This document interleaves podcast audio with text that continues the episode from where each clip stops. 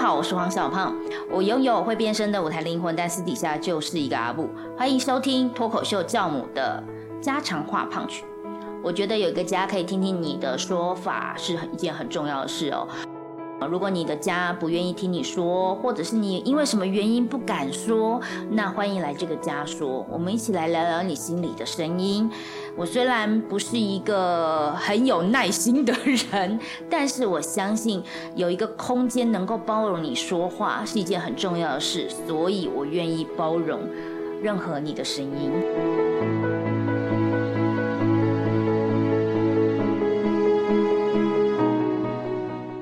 Hello， 大家好，欢迎收听家常话胖曲，我是黄小胖。今天很开心的邀请到愚人时代的演员们来接受访问哦，让我们欢迎一下愚人时代。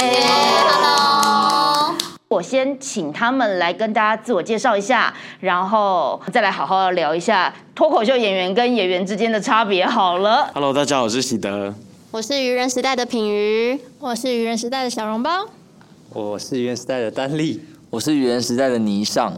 为什么叫愚人时代啊？然后问林静同学。那在墙壁上那个放很多国字，然后就射飞镖射到哪一个字就是我们的名字。哦，刚好那时候射到是这样，大家相信吗？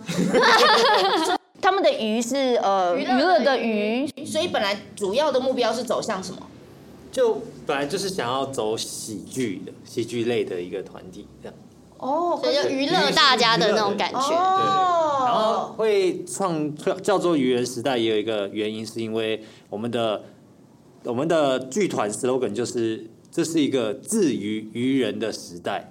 为什么？等一下，为什么我刚刚听这一段，你们其他人似乎都没有听过的感觉？有啊，我们有讲过治愈愚人的事。治愈愚人有啦，但扮丑就好像没有。有时候可能是扮美扮帅。好，也是可以愚人。哦，因为我们愚人里面的成员大部分从高中就是读表演相关科系的，所以以前就有接触过舞台剧啊，还有一些其他的表演，但是自从进入愚人时代才真正开始就是做喜剧。专门做喜剧这样，在那之前也有演剧场的作品。对，那你们都是什么样科系毕业的？我们都是同一个系，我们是影剧艺术学系，就其实就像戏剧系差不多啦。对，大学相处到现在已经多久了？5-6年了，6年有，6年差不多5-6年。哦，同一个学校，对，同一个系，对，没错。然后一起工作，你们不腻吗？快腻了。该找一些新的女团员了。或者男团员。因为林静团长聚集了我们这些人，这样，因为他那时候想要追我和小笼包。两个都想追。然后他觉得他的敌人是我，还有李尚跟喜德。所以都把我们加进来。为什么要把敌人一起捅进来啊？超不合理的，增加自己追到女生的难度吧。然后6年之后，学弟就说：“我想要找新的团员了，女的。”什么东西啊？啊，开玩笑的。好。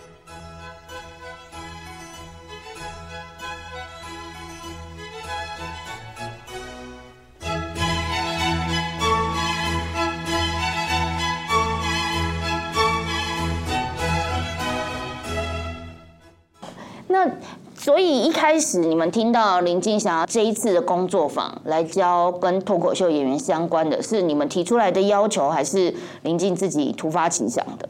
是我们团长林静想到要找小胖老师来的，因为他觉得我们很需要这一个课程，然后我们也从来就没有接触过脱口秀，我们之前都是讲漫才比较多。然后因为我们在创作漫才的时候，其实我们创作的方向或是那个主题时常也会进入到一个就是撞墙期，就是可能我们对于观点这个东西还缺乏一点什么，所以他就想说，那我们就来增强这个观点的东西，这样。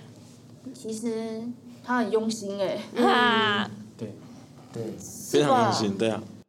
因为其实要先完全的了解老师们的各种不同的系统里面找到对症下药的我，对，然后来跟你们分享，是一个蛮用心。因为我没有说多知名，可以这么说吗？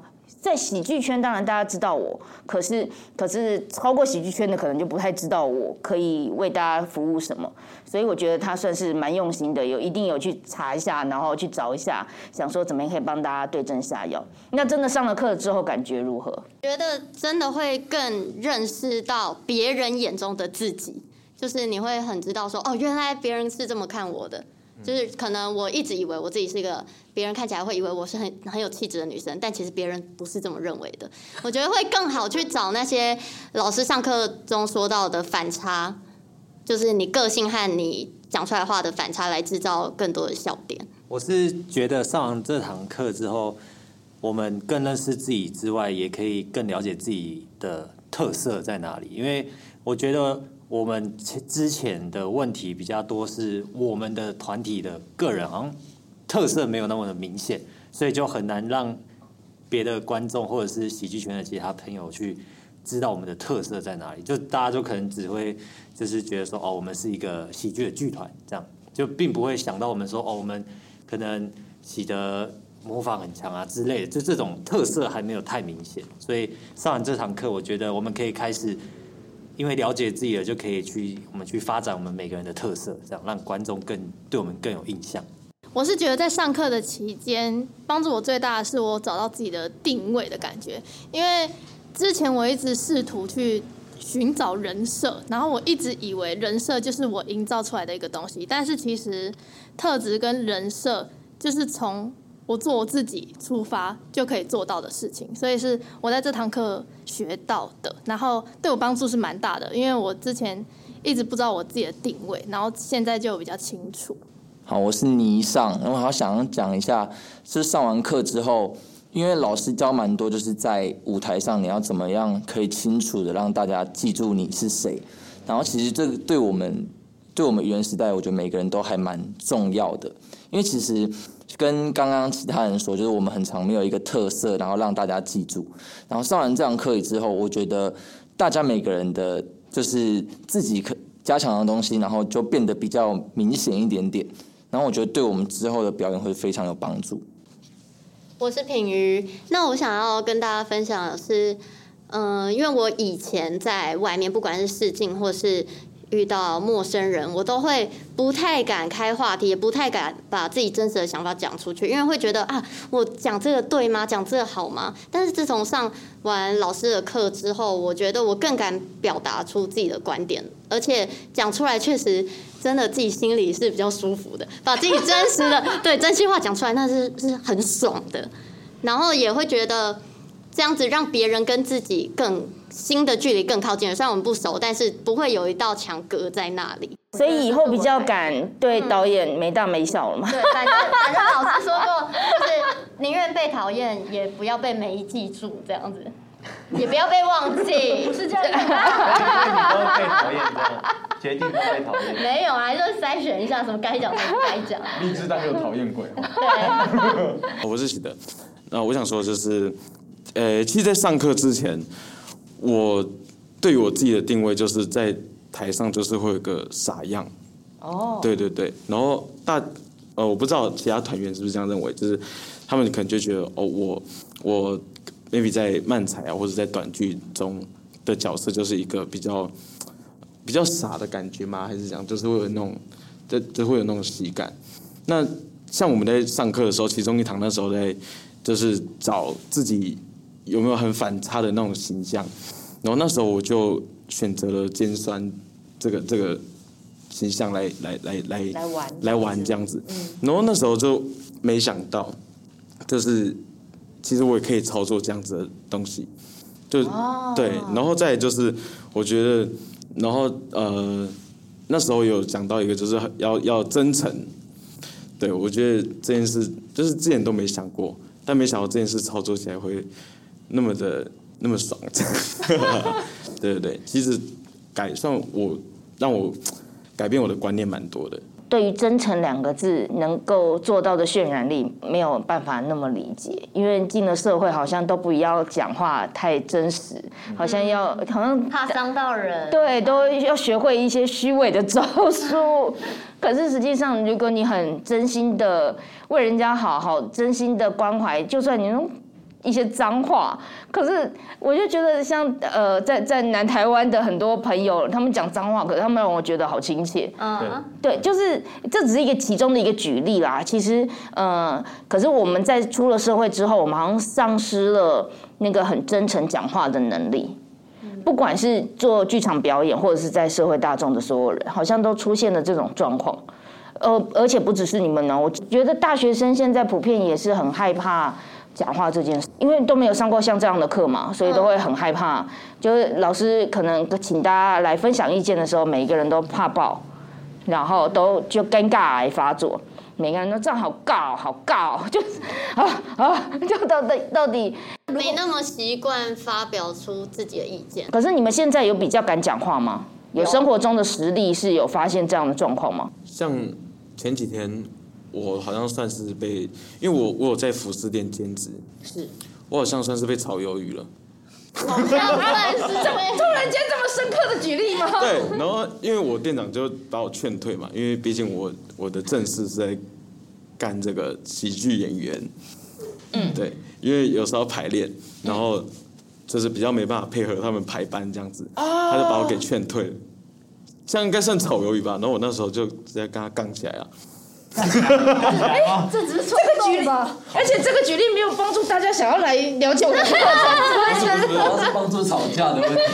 你杠起来，你获得了什么？没有，我觉得那个是一个抒发，就是哦，怎么样？我觉得我那时候就想说，我就是想讲，我就不想再假。你跟你老板讲了什么？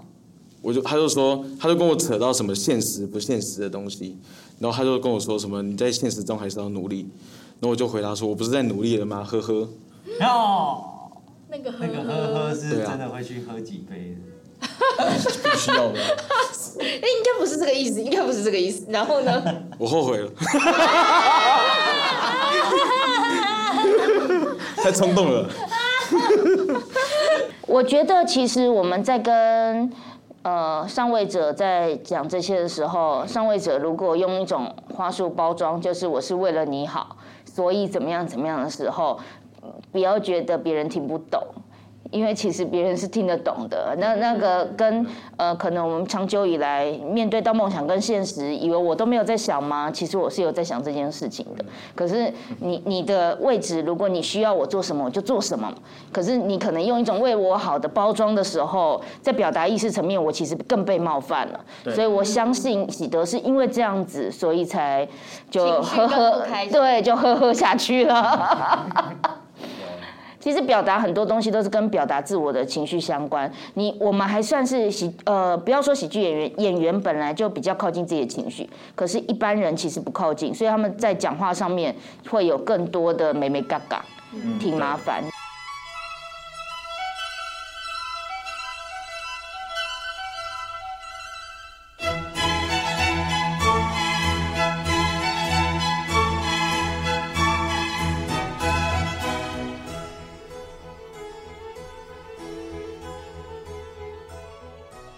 捷运上了，就有遇过有人不小心翻倒饮料，然后你就可以看到那个饮料的线随着捷运上左右，然后就没有人会去承认那个状态是怎么发生的。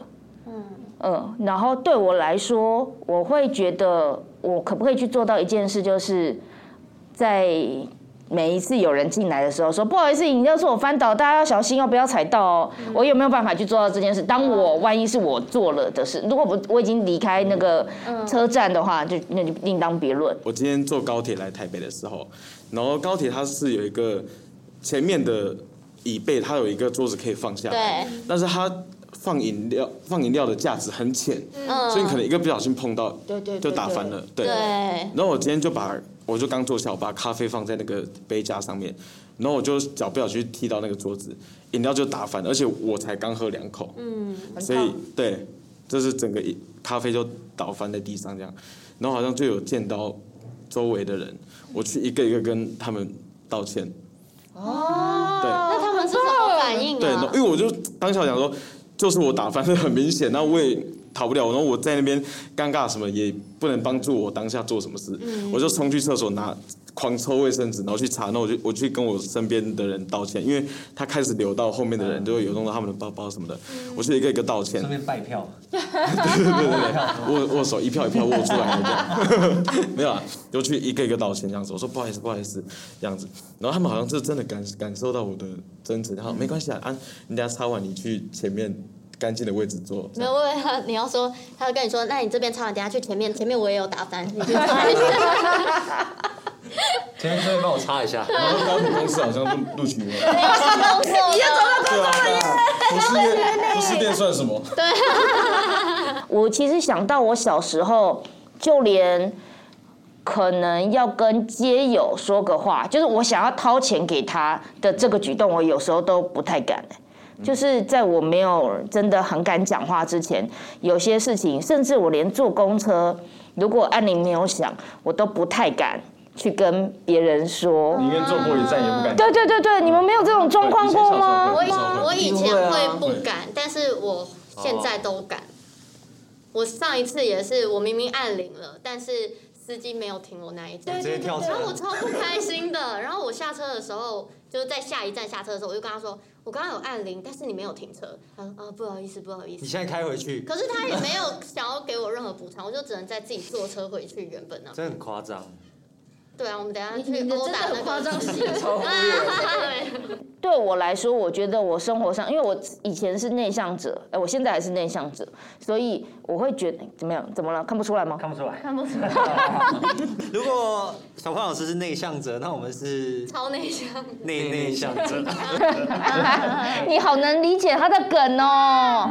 哇塞，所以你们是同一个搭档吗？没有。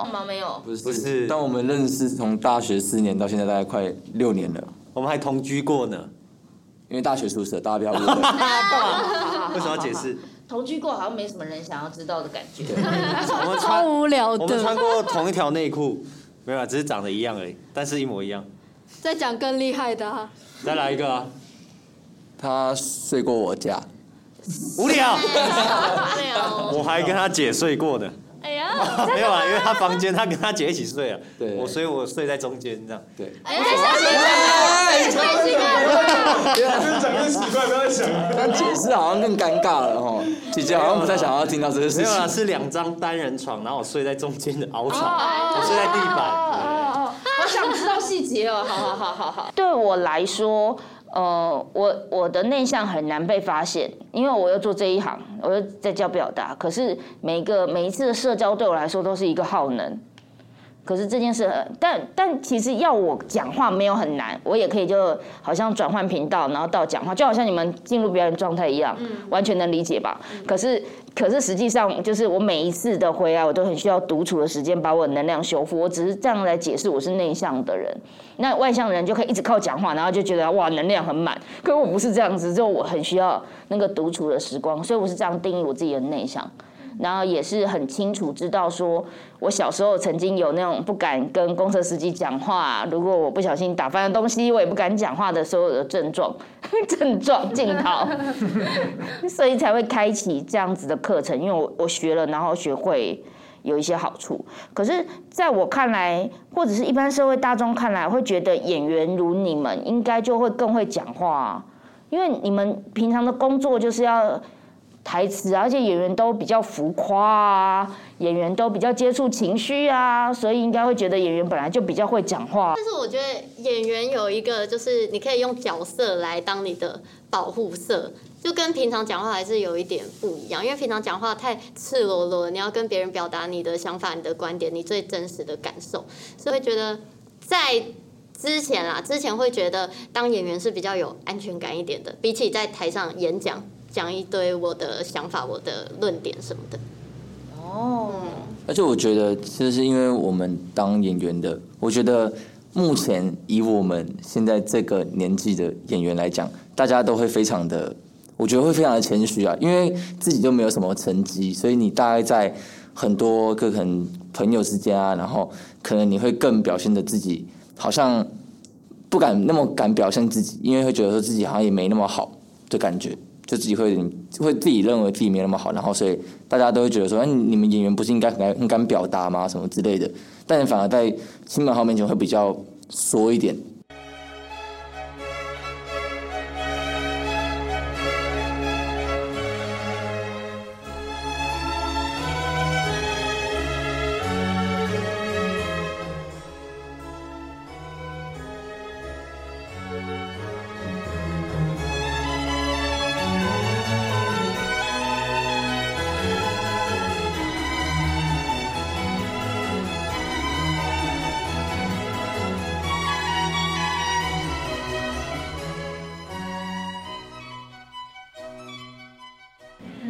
所以你们通常去外面遇到不同的社会的人，去问你们说做演员的不是很会讲话的那一瞬间，你们会爆掉吗？会爆掉，通常是被 Q 表演，或者说哦你是不是要上电视？这种通常会比较想爆掉。我觉得，丹莉，我觉得通常我比较会不开心或是比较受伤的是，每次都会有人问说啊你那可以当饭吃嘛这种，然后就说哎那。你看别人都有什么买车啦、买房啦，那你这样你要做多久？这种我就觉得，就是我只是现在还没有成功而已。但是我每次听到这个都还是会有点难过，尤其是现在看到我的同辈的，真的就有些人已经在开 BMW 那种，我就觉得哇，那我在干嘛？这种感觉。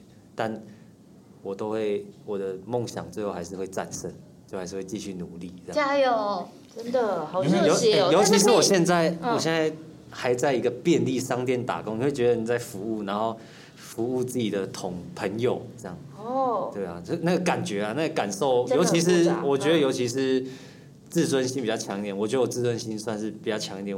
我自己虽然我不知道他们会不会觉得说，就是会不会看不起我，但我自己会觉得好像被看不起了这种感觉。很热血，很热血。因为我那时候在服饰店工作嘛，然后我就在折衣服，我就折，那天真的因为太忙了，衣服很乱，我就折了上百件吧，我就越折越厌世，我就问我同事说，为什么我在这边折衣服啊？我那时候心里想法就是说我应该去好好的做我要做的事，这样为什么会在这边折衣服？那我同事听到我讲这句话，就说。哦，那你折完，我这边还有裤子要折，是一个笑话。我真的哭出来，要折一堆东西啊。对啊，好烦哦。没有，你现在已经被劝退了，你不用再折衣服了。可是我以后要去高铁拖地。他应该不会再跟主管说呵呵了吧？不会。如果说要比较的话，真的是比较不完的啦，所以我们还是知道一下你那个 BMW 的同学是谁，我们可以问一下能不能赞助我们剧团，好像比较重要一点的感觉。再麻烦他。可是因为如果比较不完的话，其实他们也看着我们，因为不好意思啊，老王卖瓜一下，我就是年长你们几岁，所以我也会经历过像你们说的这个时期。可是我一直都到很后来才发现，总有一个同学在我现在算是比较小有名气一点点小小的哈，然后同学就可能要找我去合作什么事情的时候，才回头来跟我说，他大学的时候或者大学刚毕业那几年好羡慕我。因为他们觉得就是我就是一直在做我想做的事，他们一直都不是在做自己想做的事，所以他们每看到我的相关消息都好羡慕我。可是谁知道啊？就是我总是要过了好像十几年，然后有一天他才会突然跟你讲说他的羡慕，然后才发现原来人跟人之间就是活在羡慕彼此的状况下。就是也不用，就我羡慕他，他羡慕我们，永远都有羡慕别人的点。那如果又穷，然后又没有做自己想做的事，说不定他就很正，那你也是会羡慕他，就是哦有这个颜值，或者是对，就是性格很好，或者是很早就怎么样了，就羡慕不完啊。所以我会觉得，对于年轻的演员们来说，最容易让人家羡慕的点，应该就是有时间可以花在自己喜欢做的事上面吧。对我来说是这样啊，只是我也很相信一件事情，就是说自己是一个演员的这句话不好说出来。对，真的对。就做别的工作都比较好输出来，可是演员这份工作却好奇怪。哦，我是演员的时候，他们说，哎，那你有演什么什么吗？演什么什么？哪里可以看到你什么的？就会觉得，我现在还没有那么有名气啦，这种，就会比较变得比较尴尬一点，比较就是比较不敢讲话了，就是对，没关系没关系，就先这样子。哦，我就会说，我有演《华灯初上》啊，然后说人就哎，就是那个大哥旁边的那个什么什么，反正就乱掰一通。然后真的去看，发现不是你耶，就是吓唬他。对，就吓唬他，或者是讲一些很他们才听得懂的。有时候有一些作品我们真的有演到，然后可是他们也真的不知道，因为就是剧场作品，他们一般人比较会觉得你是影视。就我刚讲我是演员的时候，他们都会说：“哎，你有去拍什么拍什么？”我就说：“哦，没有，我是舞台剧。”然后他们都比较对舞台剧没有什么概念，就一般的。刚好他们不是舞台剧的客群。对啊，没有，主要是一般民众，因为大家都是看电视长大的，所以你讲演员，他们会先以为哦你是影视演员，但其实我们不算是。所以当他们说那你有没有演那个8点档那个什么的时候，你那瞬间还有一肚子火，才不愿意演。不会哦，也很想演吗？不会，就只是说哦，我还没有厉害到可以去演那个啦。你有想吗？说实在的，也还好，也还好。可是我会生气，也被问到有没有演8点档，我会不爽。为什么？细说台湾，就是会不爽，不要问我什么。你演戏说台湾的话，感觉可以演庙公。为什么？他要不爽了。为什么不可以演台剧？好，台剧就算了，应该说，长辈们看的戏，在我们心目中有什么样子的疙瘩吗？就很浅呐。不敢乱得罪耶。好，我们都不说刚刚那一句话是从谁说的，说出来好了。声音听得出来吧？听不出来啦。我觉得应该这么说好了，我来诠释一下，就是我们就好不容易花了我们这大学4年，然后大学毕业了之后还在琢磨演戏这件事情的道路上，最喜欢的就是了解角色功课，把角色琢磨出来的那一刻，然后呈现的时候很开心。那为什么说人家浅，也不是说人家的东西不好，而是他们这一段时间就是需要琢磨角色这件事情的时间比较少，因为就比较多的是现场来现场走的这个感觉。可是我们就不喜欢这个嘛，因为我们就喜欢跟导演在那边 argue 拉扯，角色该怎么样，我认为的角色该怎么样，这个排练的过程才是我们觉得表演最爽的地方，所以现在才会觉得说演像这样子比较类型的戏剧的时候，会没有办法满足到心中对于演员的肯定。对。会讲话很厉害哈，有没有？什么都可以讲，对不对？都可以凹的回来，有没有？多学一点，好听。主要是没办法满足自己的演戏的欲望。对啊。目前还不会选择啊，对，话术要学好。就目前，因为其实当你满足了的时候，你会有一个时间点，又开始会觉得说，那我们可以先把自己的生活顾好。然后某一些，因为这样子，就当你这个技术已经拉到纯熟了之后，来了就上，其实未尝不好。可是现在就是我还没有被满足我那个演的欲望，你要我来了就上，然后很像很刻板的、很当下的、很直觉反应的，就会有点痛苦，因为其实你经验值也还不够多。那所以我相信到30岁再问这一题的时候，感觉又不一样了。还差5年呢，透露年纪了。希望那时候问已经有不一样的想法了。对啊。那我们先预约5年后的今天嘛。好。要来。哇塞，你好浪漫哦！丹莉看不出来是一个很浪漫的人呢。咦？很浪漫吗？这个说法很浪漫啊！先预约5年后，还用预约？那挺浪漫的。对啊。不过我那时候可能要从好莱坞赶过来就。那你英文要不要先练好 ？Hello。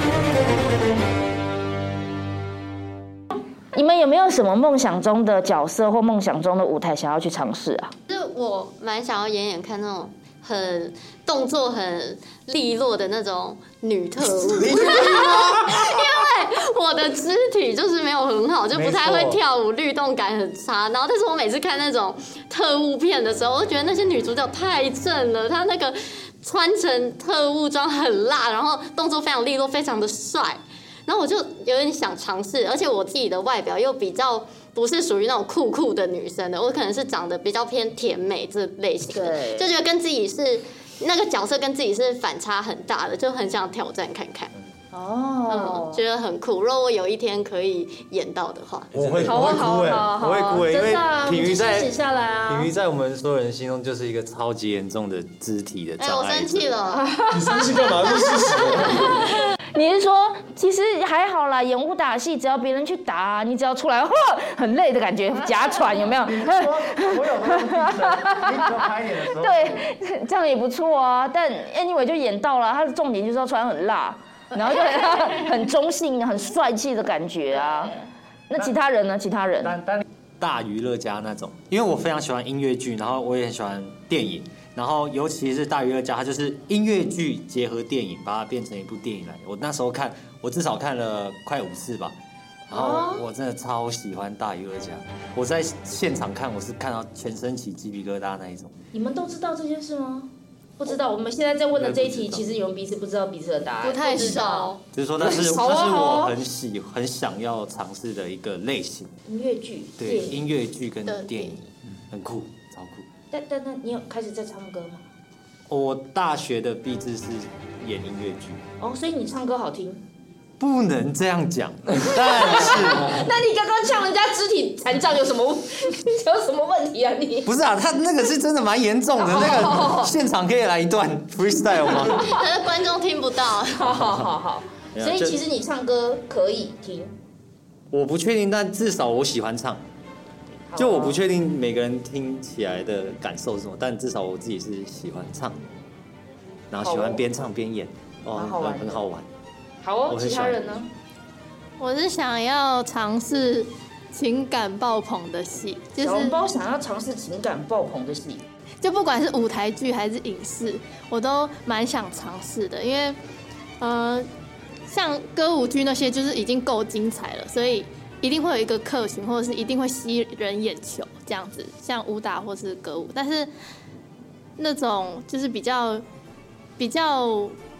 很多层次，对，很多层次，那感觉很难驾驭。跟如果真的要让观众就是可以待得下去、看得下去的话，好像也需要有一定的难度才可以做到。哦，对，所以认真的去钻研戏剧就对了。很想试试看啦，很想试，因为我之前毕制也是类似蛮深的戏，然后我好像做得不太好，所以之后想要再尝试看看，所以之后还是想要尝试看看，然后想要那种很难过，可是想哭但是又不能哭出来那种感觉，哦，或者是超想哭可是要笑这样子，对，那种。或是很想笑，可是一定要哭那种。这个是什么？反正就是笑跟哭的各种层次就对了。丧礼吗？丧礼上一定要哭，但是很想笑吗？你等我的话呢，我会想要演那种大反派。哦，对，就像可能蝙蝠侠、小丑那种。蛮适合的。对，就是那种，就是我也想要真的去钻研说，哦，他当初可能不是坏人或者怎样，然后。什么？因为可能因为社会啊，或者是什么种种原因，让他一步一步把他逼向那个疯癫的那个路上，这样子。我也想要真的想要去尝试这种角色。了解。对，因为喜德的外表看起来就是喜感，和善，就有曾志伟的感觉，但曾志伟也有很多大反派。太气音了吧？老鼠。差不多了。来试一下，大家好，我是曾志伟。好像可以哦，好像可以啊。以上呢？以上我很喜欢，大家应该会觉得很惊讶，我很喜欢那个豆豆先生演的电影，因为就是他因为他其实基本上就是他没有什么太多语言，但就是他每一个东西都很好笑。你到底多不想讲话？没有，就是厉害，因为他的肢体感就很厉害。还有另外一种是。可能大家有看过《金牌特务》嘛？有。就男主角就是帅帅的，但是可是他又很好笑，就想演那种，对，就是跟品妤有点像，也还有点打斗的。你觉得你自己帅帅？嗯，我希望可以好笑。因为好像帅，我不知道，我不知道帅要干嘛。对啊。这是帅哥才会讲出来的话。那你的帅给我。那你幽默拿来吧，珍珠的声音拿给我。对我来说，有一个想要去的方向是一件蛮好玩的，就是能够聊这件事情是蛮好玩的。但通常在这个阶段，就是20几岁的阶段的时候，我们通常都想要演我们演不到的东西。嗯，对。通常这是一个，就比如说像问说，武打片就是那就要练身体，可是我就是羡慕那些有练身体的人的那个肢体的感觉，通常都会是这样。那有没有练唱歌？那有没有练丑？就是你这样想要。就是我有的是帅气，可是我就不想要我这么帅。我有的是什么？可是就或许我不知道哎。对于丹莉来说，她去演武打片还比较有机会。武打音乐剧，什么都可以扯，破铜烂铁，感觉超累的。用身体当乐器，我觉得对她来说，可能这个还比较快，比较容易达到一点。然后小笼包一直就会有一种天天的不在这个世道的一种状态，可是他却很想要演人身上很深层的情绪的戏。然后对喜德来说，就是因为大家看他都是一个很喜感的人，所以就特别想要演反派。可是这个好像真的也是我20几岁的时候出现的镜头，就因为我不是那样，所以我就特别想要那样。好比说我20几岁的困扰就是我很会教学，我20几岁就知道我很会教学了，就是因为我们总是学长姐要回去就是奉献嘛，带学弟妹，然后我带的都特别的好，就我学弟妹都觉得说哇塞，就是比可能外面请来的老师教的好，因为我真的就很会教这样。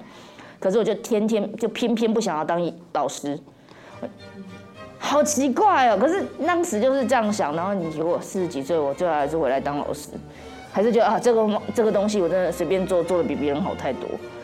这个是一个蛮有趣，对。但是我们越靠近的天赋，我们越不想，因为我目标吧，就是或是自己没有的，感觉想要去就向往自己没有的东西。对啊，因为没有拥有过，对，从来没有我可以跟大家分享，这个是一个或许也可以说是一种向往，或者是可以说是一种幻想好了。但是在这边跟大家分享的是，喜剧可以让这一切都变成真。因为你们刚刚说的所有的东西都可以在喜剧里面发生。那都是我们的反差吗？答对了。哦。因为只有喜剧可以这样玩啊，对，你做不到的事情，然后你做，然后大家看到你很努力的做，觉得好白痴哦你，这就是喜剧的力量，然后大家会 buy it。鱼，下一个段子决定好了，可以，拿来练身体，不要练，你就是这样上，对，然后就可以感觉到这个特务怎么样都打不到人，对，站在你面前你还打不到他。这个东西就是很有趣啊，喜剧可以让这一切成真。那也希望祝福大家，就是在演员的路上多利用喜剧这个元素去完成自己所有的想得到的或没办法得到的那一切，然后在找到自己的路上过好一点。好的，今天家常话胖曲就在这样的祝福底下，也祝福听众朋友们，你可以找到你的天赋，你原本是什么，而你也可以找到你的喜感，你的幽默之处咯。家常话胖橘，下次见，拜拜。